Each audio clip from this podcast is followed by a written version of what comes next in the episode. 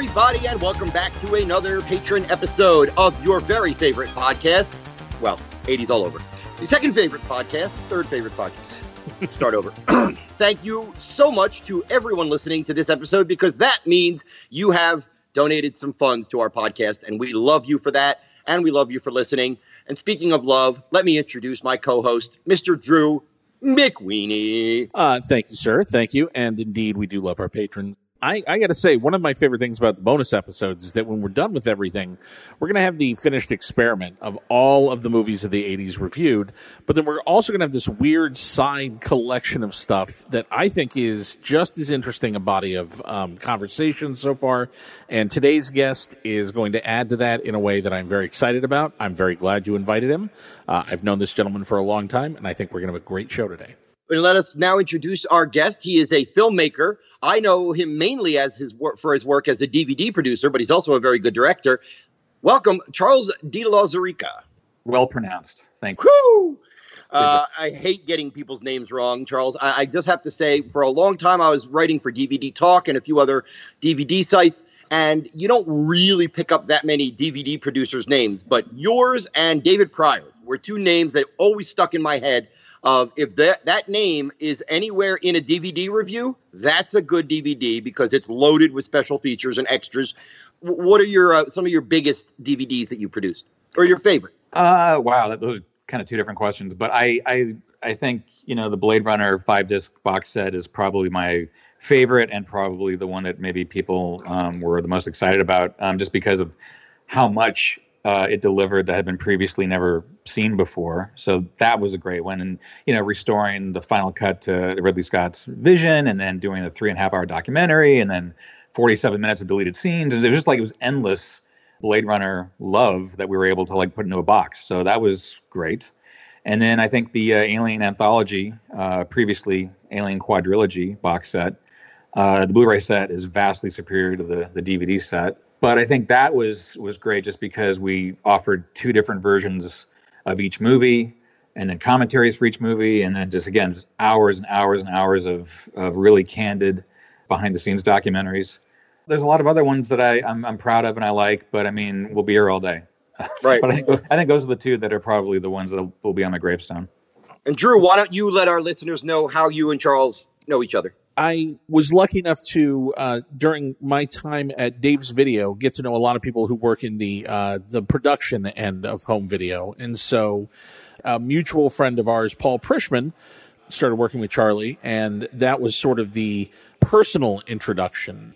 My favorite Charlie memory, uh, there was a night where he was kind enough to host us at his uh, studio where he has his uh, screening facility set up uh, for us to show some friends uh, cigarette burns when we very when we finished the uh, their very first cut of it, and it was a lovely, lovely evening where we got to share something with our buddies. So thank you again for that, Charlie. I also I am on a deleted, lost long forgotten audio commentary that Charlie recorded for a movie that the studio then shot down. And uh, it was a huge bummer because it was huge fun to do. The Fly II. It went really well and was a lot of fun. And I think we told too many stories. It would have been a great inclusion, and yeah, I'm still to this day I'm not sure why it wasn't because it's you know at, at minimum it's just additional bonus content and it's additional stuff to listen to. You know, So let's start with uh, 1982's The Hunger. It, it's funny because when I was at USC Film School and I started interning to try to you know land a job somewhere after I graduated, the first person that I really connected with long term was Tony Scott, and I was Tony's personal script reader for a while before Ridley stole me from Tony. But I miss him dearly, and I think that's a really amazing first film. So when it came up, I was kind of surprised because it's such a cult movie that's kind of controlled by a major studio with Warner Brothers. So you hope they would do something, and we did. We did a little bit, but you can't expect them to to really, you know, open up the pocketbook and go crazy and uh, and do like an epic documentary and everything else I would have normally tried to do. But we we had like some very interesting conversations about what we could do because there was nothing like behind the scenes footage or anything we could do to really do a proper doc. There was hardly any even still photography for us to use at the time. So we were going to do sort of a real world thing on sort of like the goth underground and, and kind of like do that approach. But that didn't really track well with the studio. So we really just did a commentary with Tony and then uh, Susan Sarandon, and that was two different sessions. I did uh, re- recorded Tony in L.A. and Susan in New York. As far as commentaries go, that's one of my favorites in terms of the the recording and the and the actual experience of it. Because commentaries can be boring as hell. You just open up the the Racing Form and just start reading the paper while people talk. You know, in this case, it was more conversational because it's an older film, so you had to kind of like bring back memories. And you know, Tony was always great. He was always a lot of fun. If you look at even like photos of Tony, you just see this twinkle in his eye. He's always got like this thing going on where he's definitely thinking on multiple levels at the same time and, and he's very playful i think in, in his creativity or he was. And that's kind of how he was in person you know? I mean every time I, I had to deal with him it was always a bit of like what curveball is tony going to throw me today? But conversationally and in person i, I, I found him to be just kind of like the uh, the crazy uncle i wish was always there you always kind of felt like you wanted to please him as we've been working on the podcast, um, one of my research things that I've been doing is reading a lot of um, press from the time, a lot of contemporary magazines, fanzines, things like that. Like with Blade Runner, you had just mountains of material to go through. On some films, you have nothing to go through. So, where do you start your research, man? Well, it depends on the movie because a movie like Blade Runner, which is my favorite film of all time, it's like I've already got a pretty deep understanding of wow, its still, production history. It's still your favorite film? Well, my relationship with Blade Runner has grown complicated in recent years, but I and, and other films that are less complicated are coming to the fore. But I feel like it's part of my DNA at this point, just because I I have been so immersed in that world for so long. In that case, I didn't have to do a ton of background research because I was already pretty familiar with all the major stories and the characters and and kind of what went down, and having the luxury of working on that for multiple years. I mean, we kind of started the first conversations in the year 2000, and it didn't come out till 2007. And we were we were up and down in terms of activity on it. It was a long time to have that thing just sort of percolating. There was a period of time there, about a year and a half or two years, where it was almost like every day we'd open a new box of film elements or tapes or art or photos or whatever had been in storage or archived somewhere. And it was like Christmas every day because there were things I was discovering that I didn't even know about. I mean, even if you had read Paul Sammon's book, Future Noir, The Making of Blade Runner, which many consider to be the definitive Bible of the making of the movie, there was still stuff that wasn't even in that book that we're discovering in these boxes of, you know, lost footage and deleted scenes and things that we thought were one way and they were actually another way. That to me was the most intoxicating, I think, stretch of time I ever had in yes, this. You're almost like, I, I can't imagine. Let me ask you this you, aside from uh, Ridley Scott and perhaps Hampton Fancher, are maybe the world's leading Blade Runner expert. What version should somebody watch first? Uh, first of all, let me just say I would include Paul Sammon in that list as well. But oh, yeah. look, if you want to do it properly, I think the version you should watch them in chronological order of how they were released, so that you can see the evolution of the of the film and how it was sort of like stillborn and then reborn and resurrected. I mean, there's kind of like this strange phoenix like journey the film took. Because there was the weird home video version was the first alternate version I remember with the extra violence.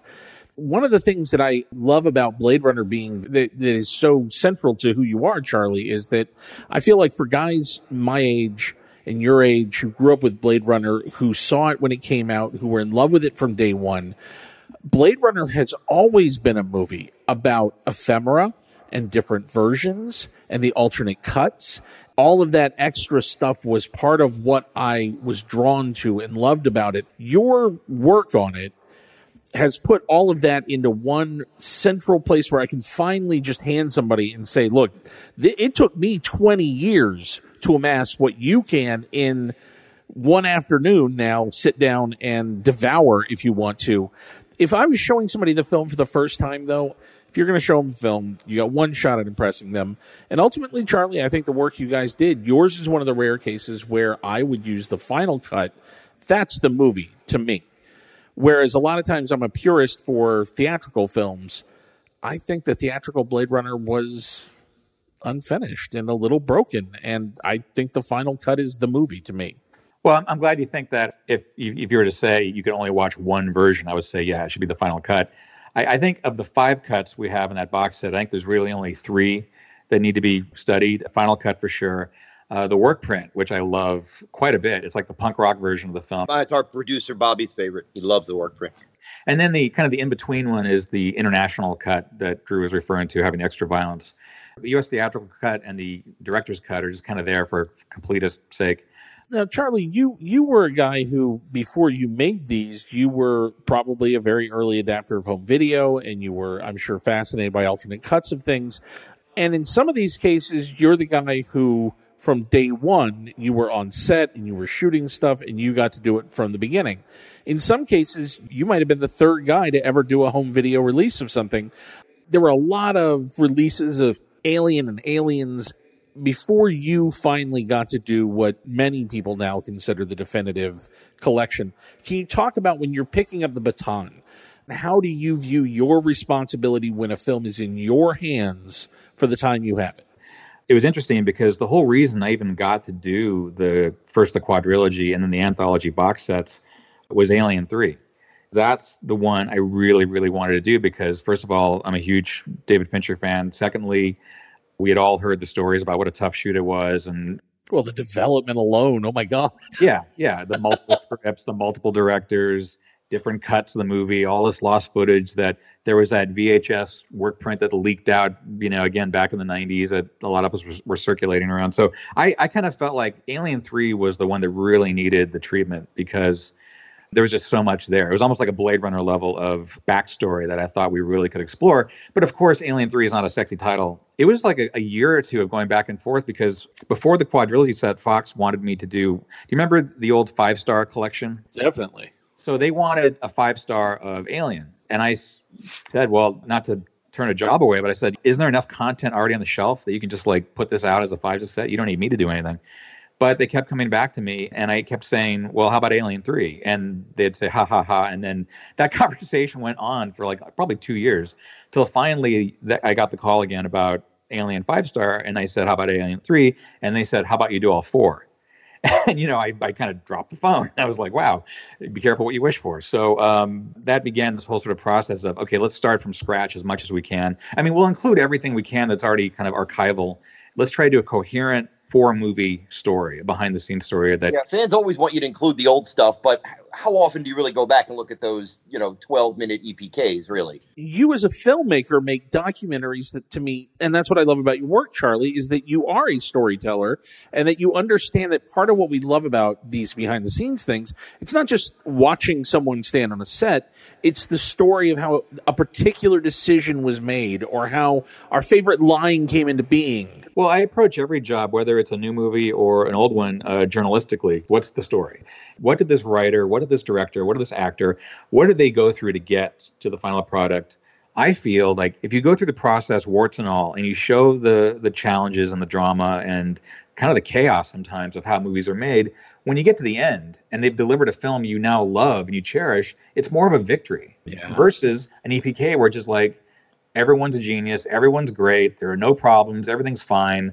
Go see the movie. I get that from a promotional standpoint. I get it, but when you're buying it on home video and you're now putting this on your shelf in your library and you, it's something you want to cherish for years and years and years, you got to stop selling the movie. I do think there's something great about realizing that they have to make mistakes and they have to make bad choices and they have to go down dead ends and they have to beat their head against a wall to sometimes get to that thing that you remember every day. I, I think that's the the theme of the Last Jedi. uh, Charles, I got to tell you, as you probably know, Alien is my very favorite film of all time. I am a staunch, firm believer in Alien, theatrical cut, Aliens, director's cut. Agree or disagree? I didn't know we were talking about religion. Oh my God. no, it's, it's funny because, and by the way, just to backtrack a step, the reason I mentioned The Last Jedi is because the director and the Jedi, that documentary, fantastic. Now, yeah. it might not be super candid in terms of problems, but man, the access and the intimacy of that thing is so beautifully rendered. And that brings up sort of like the religious component, I guess we're going to talk about. But the only film in the Alien series that I don't really count is Resurrection. I hate Resurrection with a passion. The reason I think Resurrection is so painful is because there's so many amazingly talented people who worked on it. Absolute geniuses work on that film, and it just blows my mind that that's what got delivered. But I would say Alien 3 makes for a really solid ending to a, a, great Ripley trilogy. If Alien is about birth and Aliens is about life, Alien 3 has to be about death, and that's a perfect trilogy of films. And I think, frankly, I think Sigourney Weaver's performance in Alien 3, it might be her best that she's ever done as oh, Ripley. Oh, yeah. Uh, for me, it, it's like, it's not even a debate. Alien is the theatrical cut all the way. I mean, the director's cut it's an interesting little side thing. I mean, the reason that that director's cut even came up was when we were doing the quadrilogy set, the goal was to take all the deleted scenes, everything we could possibly find from Alien, and reincorporate it into the film to have like this long mega cut because we thought the fans would like to have that for the, the context of everything. And we showed it to Ridley, and Ridley felt like it was way too long. And I was trying to explain to him, yeah, exactly. That's That's that the point. To, it goes to show that your theatrical cut is the perfect cut. He felt like there was a good middle ground that, uh, to create a new version of the film that people still wouldn't like get up and walk out of. I don't consider that director's cut a true director's cut. And if you read the booklet that came in one of the box sets, it's there's a very carefully worded intro Mhm. explaining why it's being sold as a director's cut, even though it's not his preferred cut.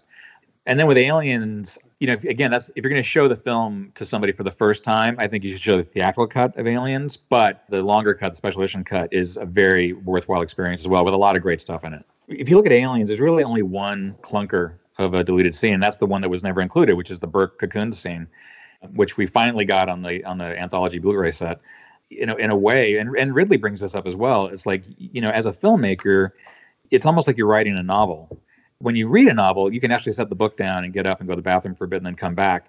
But with a movie, you don't really always have that luxury without getting taken out of the film. So these longer cuts that I think Jim Cameron, you know, likes and and Ridley occasionally goes for uh, is sort of like the novelist within. I will say that you were involved in perhaps the most persuasive director's cut versus theatrical cut that I've ever seen, which is Kingdom of Heaven. I literally felt like I was watching a different film. Well, you are. You are. It's a it's a film with characters. It's a film that actually makes sense. It's a film where the story tracks all the way through. Well, I mean, if I recall correctly, 2005 was not the best year at the Oscars. I might be misremembering, but if Kingdom of Heaven had come out in the fall as the director's cut, I guarantee that would have been a, certainly a Best Picture nominee, without a doubt.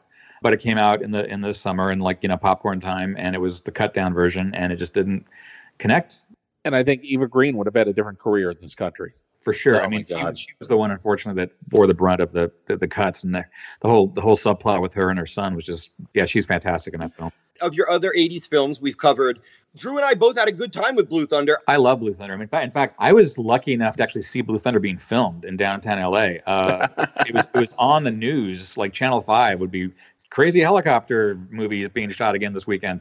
They did it enough times, and my mom actually drove us down to downtown LA.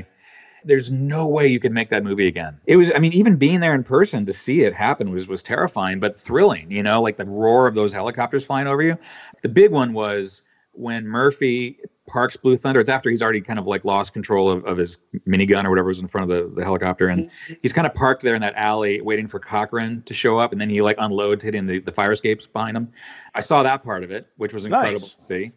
And then the other one is that that really great epic shot where Blue Thunder flies toward camera and does- does that quick turnaround to go down the other street. Yep. I got to see those two bits. Was that your first time on a set? My first set, technically though, my dad worked with Robert Altman, California Split. Which I love. my dad did just like did weird odd jobs for Altman. He was like Altman's guy, whatever that means, you know. But he would like go Boy do Friday. him. yeah, uh, there was a ton of pot in the refrigerator in the production office, and my dad, being like the naive uh, Spaniard, having just come to America, thought it was like spoiled Oh. some kind of vegetable. Like he thought it, he thought it was like lettuce or something, and he tossed it out, and like everyone lost their shit over that. And Altman thought it was hilarious, so kept my dad around. Well, in the case of Blue Thunder, though, it was it was interesting because this is true for a lot of '80s movies. A lot of '80s films are were not well archived in terms of their deleted scenes, all the trims, anything that's in a in a box that's not the actual feature or doesn't support the actual feature got tossed. Blue Thunder, there was a little bit left, fortunately, but just not like you would have nowadays, or even frankly in the '70s, like with Alien. It's like there was, you know, we had everything on Alien, we had tons of stuff on Alien, but in the '80s, it was like that period of time when studio executives started asking themselves, why are we paying for all this storage? Why are we paying for all this stuff that has to get archived? And that began this backward path of destroying 80s material. They would have gotten to the 70s and even beyond, but then DVD hit, and then suddenly they realized, oh, we have to save this stuff. And frankly, going back to Blade Runner, that was a close call because pallets and pallets and boxes and boxes, like thousand boxes of film elements that had been marked for junk in 1988. And we didn't get to it until 2001, really. The facility where the stuff was kept, they were basically waiting for the final junking order. and they never got it. Like someone just forgot to throw away Blade Runner. That stuff was on death row between 1988 and 2001. I think nowadays people just take it for granted that everything will be backed up and saved. And again, before DVD, people didn't realize there was a need for it. Criterion did. You know, Criterion was one of the early pioneers in that yeah. regard. But there are there are examples of like the televised version of the Godfather saga, right, where they recut part one and two chronologically, and they showed it as like a what was like a two night special movie or whatever on television. Like that required some post work that they would need those elements for. So I mean, there were examples of reasons not to throw the stuff away. But I, I, think that you look at a film that maybe wasn't the most popular or successful. Why are we holding on to a thousand boxes of footage when we're not? We're never ever going to revisit this film because it was a bomb, you know. And Blade Runner was in that category for a long time. Is there anything out there that you would love to get your hands on where you know there's still some stuff, there's still things that exist? in a perfect world, like I'd love to see like a Buckaroo Banzai that was exhaustive top to bottom with everything, every single thing you could get. I doubt any of that exists. And I'm curious if there's anything out there that you know I could do a killer, killer set for. This is a tough one because there's certain titles I, I don't even want to mention because I would like to actually try to pursue them. And the instant okay. I mention it, it becomes okay. a thing. Yeah, and then there's other ones that have already been done, um, handsomely produced stuff that man, I wish I could go back and do my version of it. You know, like say like the Star Wars movies, for instance. I mean, like the nine year old in me wants to go back and and do it my way. you know, it's, it's a very selfish, childish thing. But I know there's always more. That's the other thing. It's like sometimes I've had meetings with studios and they'll they'll say like in the case of Alien, like, is there more? Because you've really minded pretty hard. And I said, well, you know, we've definitely put the lion's share of great stuff on there, but there's always more stuff. I don't know if it exists, but I would love to do the alternate, the never before seen lost version of Enemy Mine. I would love to uh, somehow resurrect the lost footage from the John Hancock version of Jaws 2. And, you know, the ones they do now are the films that were kind of like bombs or are considered turkeys when they first came out. And I was even in, in this weird zone of like, I was going to pitch, you know, Ishtar, you know, just because, you know, Dude, it's, a, it's, would... it's kind of like this really strange, yet I find it amusing movie. You know, it has this reputation of being like the worst bomb of all time. And I would love to explore what went yeah. on that set. Ishtar is not even the worst movie that came out in May of 1987. I, I get hot about that. I think Ishtar is, if you talk to most working musicians who know Ishtar, they will tell you Ishtar is brilliant. There is something that he gets right about that beating your head against the wall, no matter how old you get, no matter how bad you are, that I think Ishtar celebrates beautifully.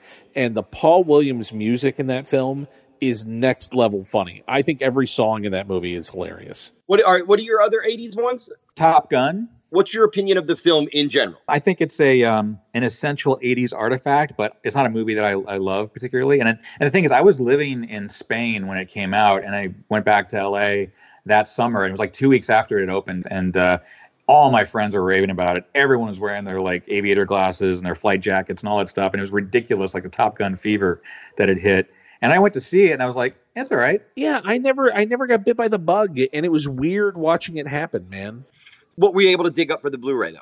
Well, that one we actually found a, a, decent amount of stuff. The only thing we didn't find were these deleted scenes, like there was a visit to Goose's grave. Spoilers, but we interviewed, you know, Tony and Bruckheimer and uh, a lot of the the cast and crew.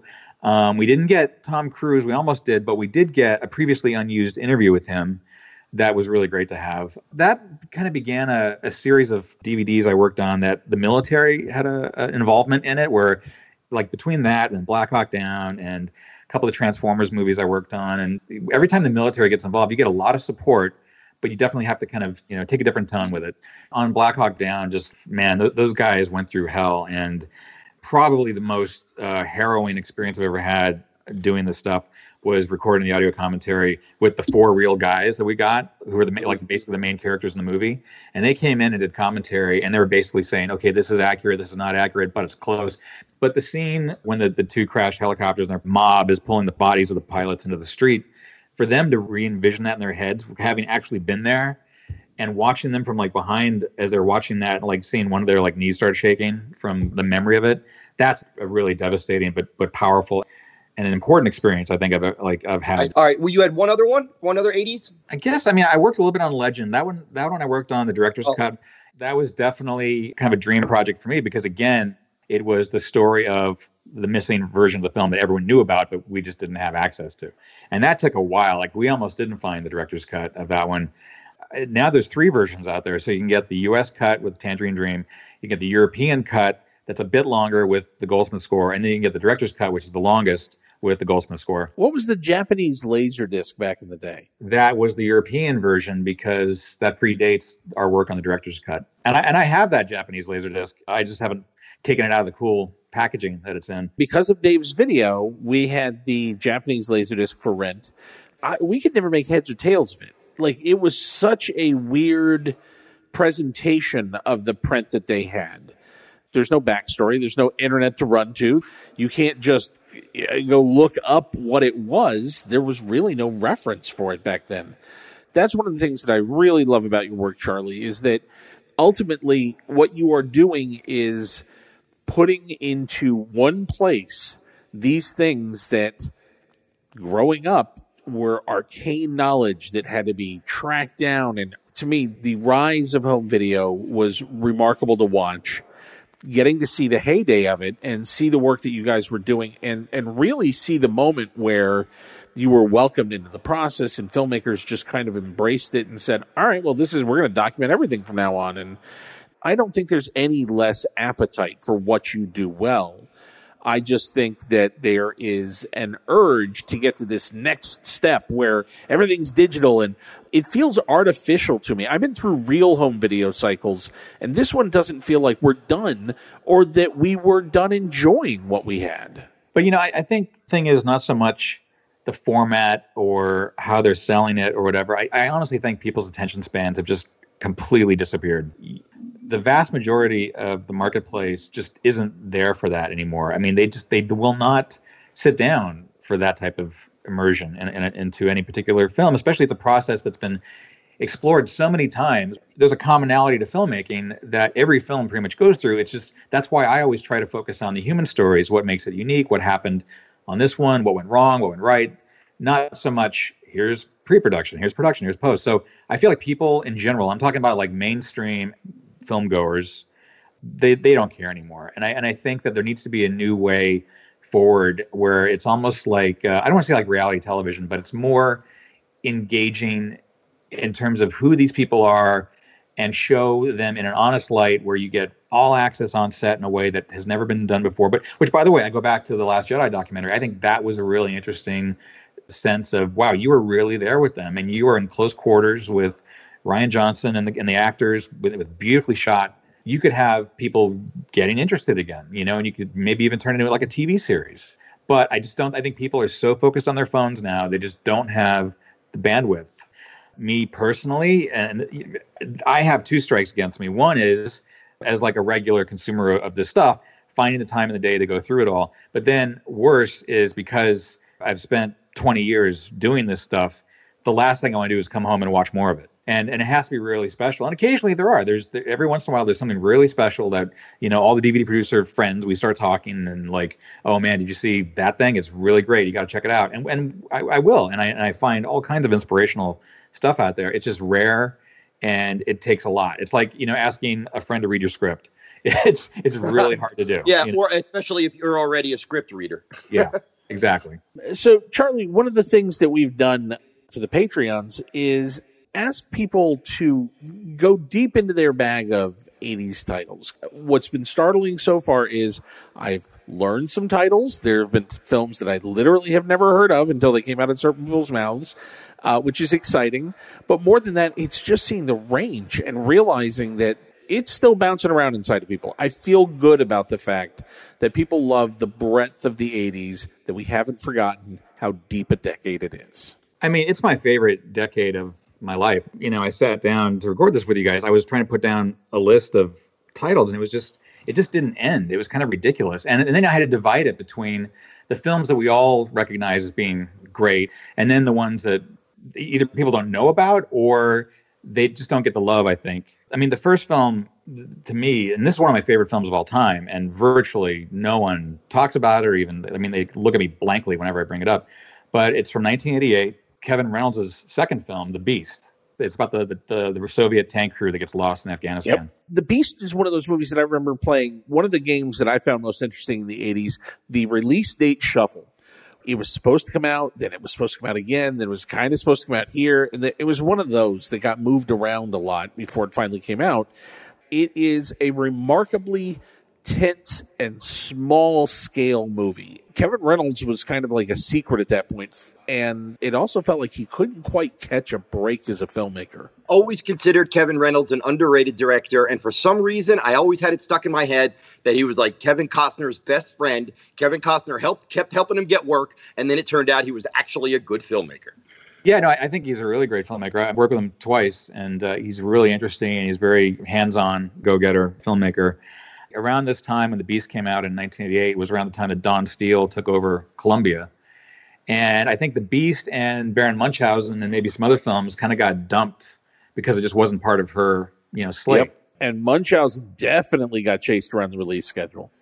I, I kind of disagree about the notion that it's a small film. I mean, yes, it's small in terms of like the personal dynamics of it and the characters, but it is set against a pretty big canvas. Um, I mean, there's like some David Lean style like vistas in that film that I find mesmerizing.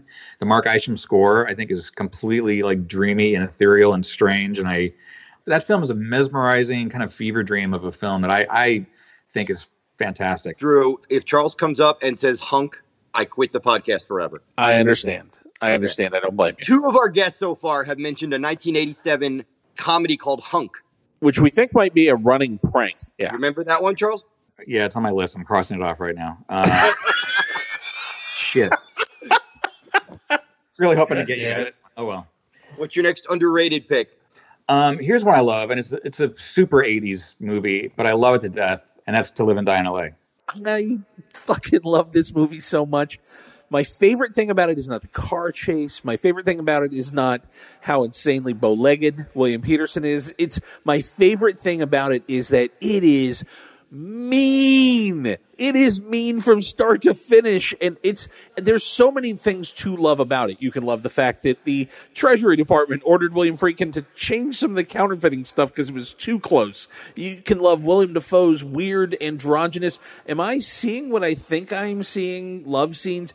But when that film lands its final punch on the audience, I don't know that I've ever seen a filmmaker flip the finger quite as aggressively on its way out the door. Like it's crazy mean. I, I had a very interesting experience with that film because I went to a test screening of To Live and Die in LA that was down in Culver City at the at what's now the Sony lot. Back then it was the MGM lot.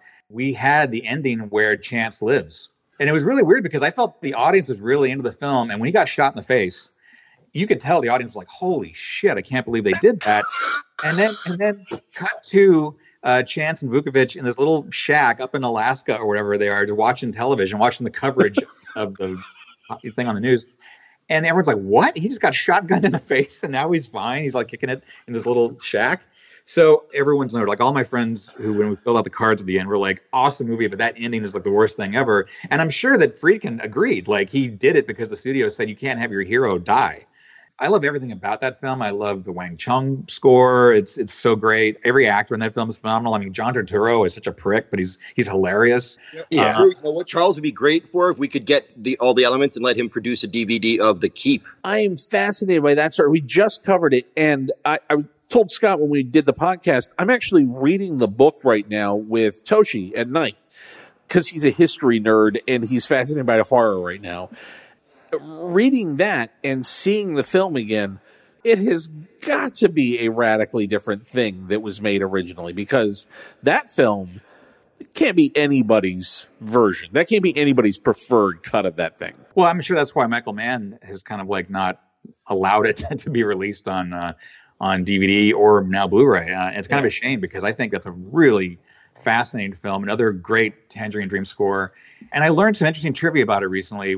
Michael Carter, the actor who played Molasar, you know, the, the demon in the film, yep. he played Bib Fortuna in Return of the Jedi. no, I did not know that. that. Like those two 80s, like red eyed characters, he played them both.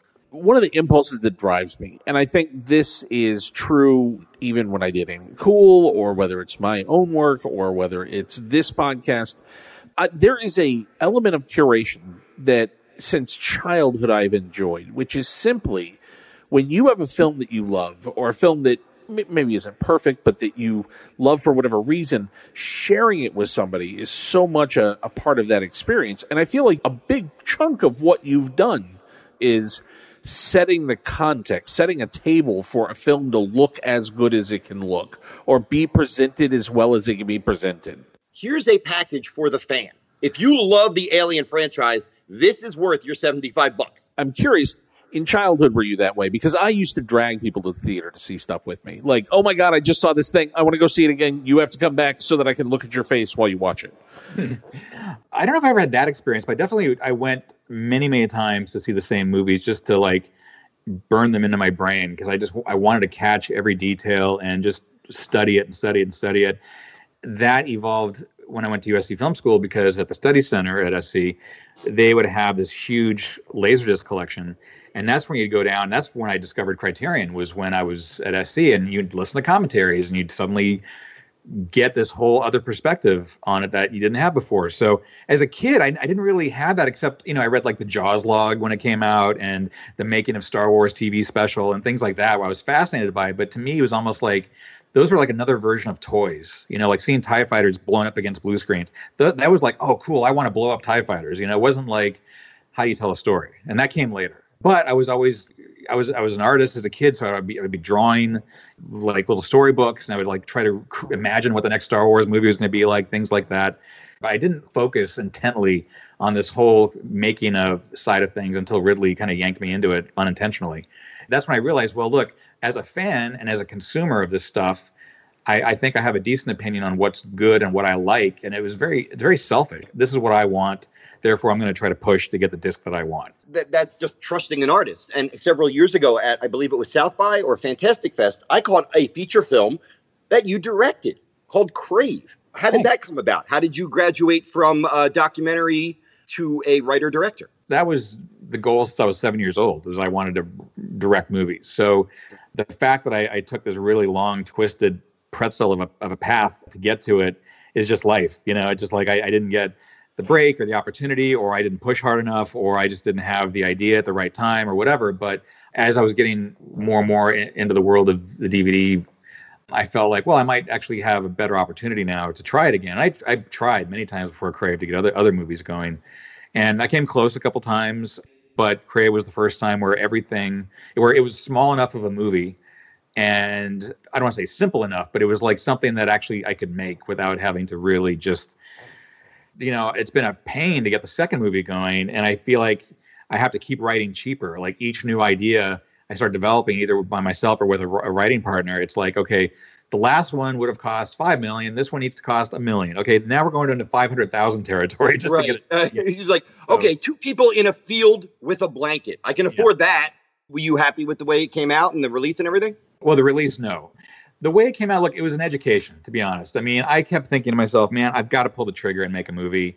It's it's not going to be pretty. It's not going to be perfect. And and the thing is, there's so many people in in Hollywood that every party you go to, it's like, oh, this is the year I'm making my movie, and you've heard that for five or six years. And I feel like at least now I can go to my deathbed and say, okay, I made a movie. you know, it's like at least that the seven year old Charlie is happy. What's the log line for Crave? Kind of a psychologically disturbed crime scene photographer who's so damaged by what he's seen on the job that he kind of starts to disappear in these sort of dark Travis Bickle meets Walter Mitty like fantasies. And eventually the line between reality and fantasy gets blurred to the point where he breaks he breaks his brain. But in the middle of all that he he falls in love foolishly with a cute next door neighbor. And which by the way was kind of I don't want to say it was probably more than loosely based on a relationship of my own back then that I was dealing with. That that kind of like gives some stability. It's, it's kind of weird, you know. The second act is when things are supposed, supposed to get dark and challenging, and in Crave it's kind of the opposite. He finds stability in the second act, but that's when everything kind of goes wrong in the third and goes seriously not not his way. So Crave, check that out. All right, let's wrap up with one or two more of your favorite underrated 80s films. G- give me one or two more here's one that's like an obvious one. It's a big one, but it's one that doesn't get the love I think it deserves. And actually, some people actually hate it.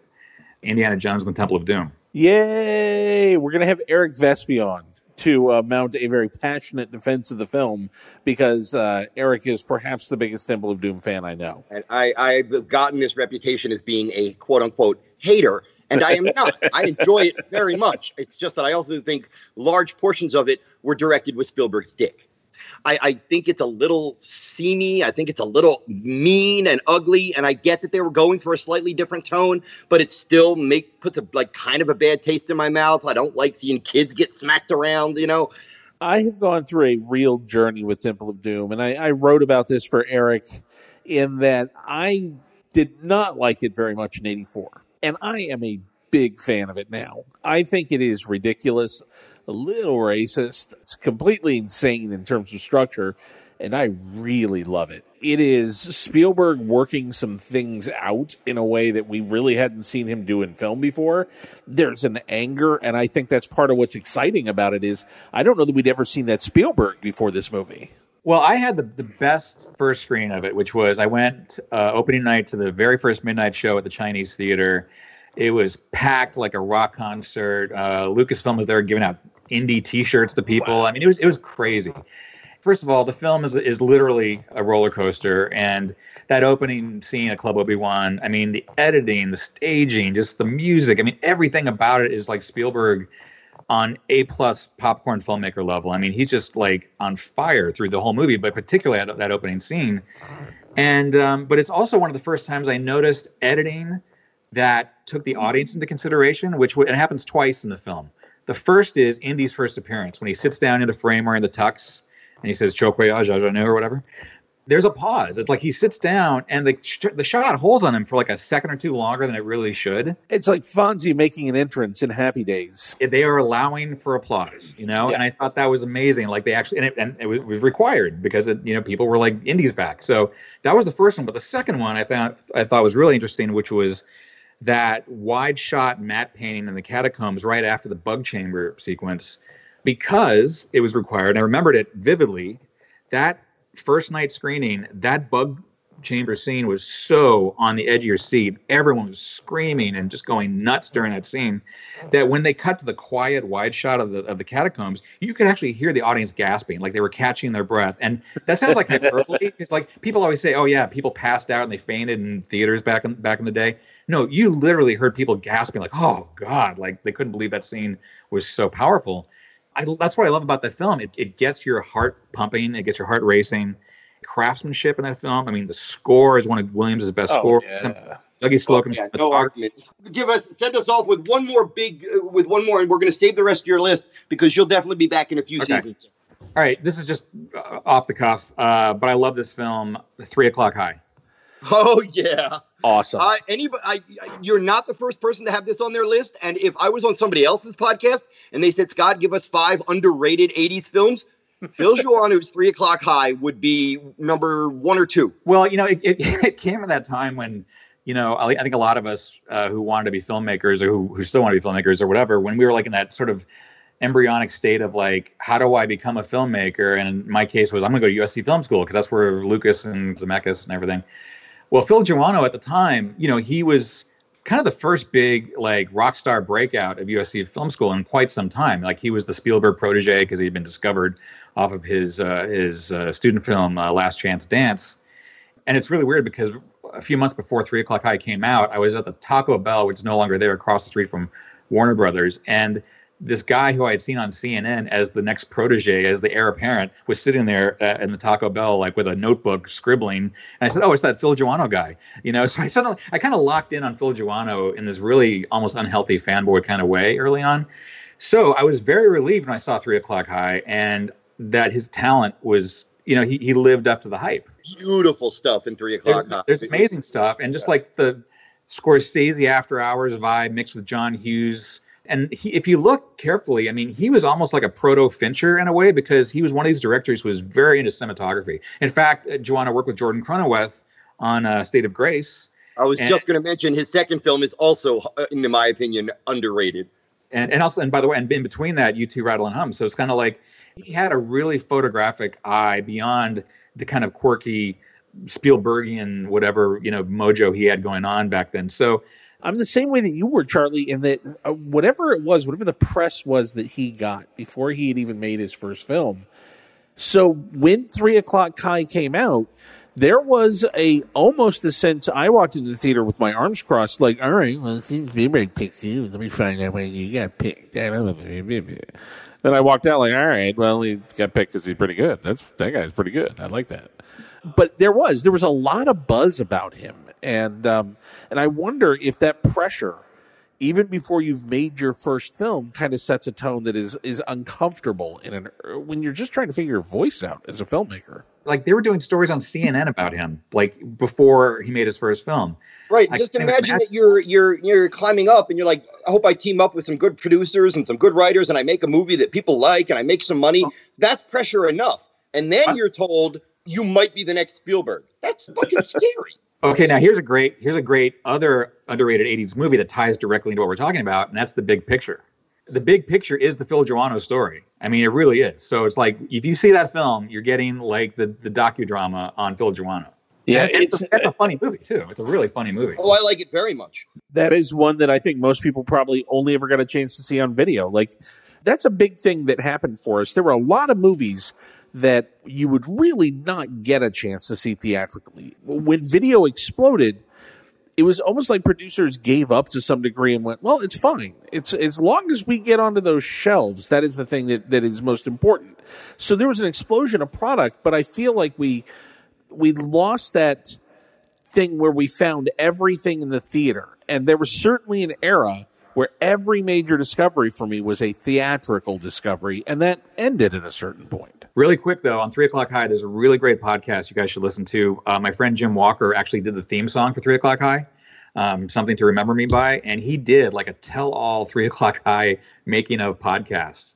I think his podcast is called uh, Record. The first episode he did was all about Three O'clock High, and it's like nitty gritty behind the scenes stuff on Three O'clock High. It's awesome record awesome. by Jim Walker. I will definitely download that. Thank you so much for everybody. Thank you to Charlie de Lauzirika for tuning in. He's a director, DVD producer, and most importantly, a passionate and learned film scholar. Thanks so much for listening. We will get you back next week with a regular episode of 80s All Over.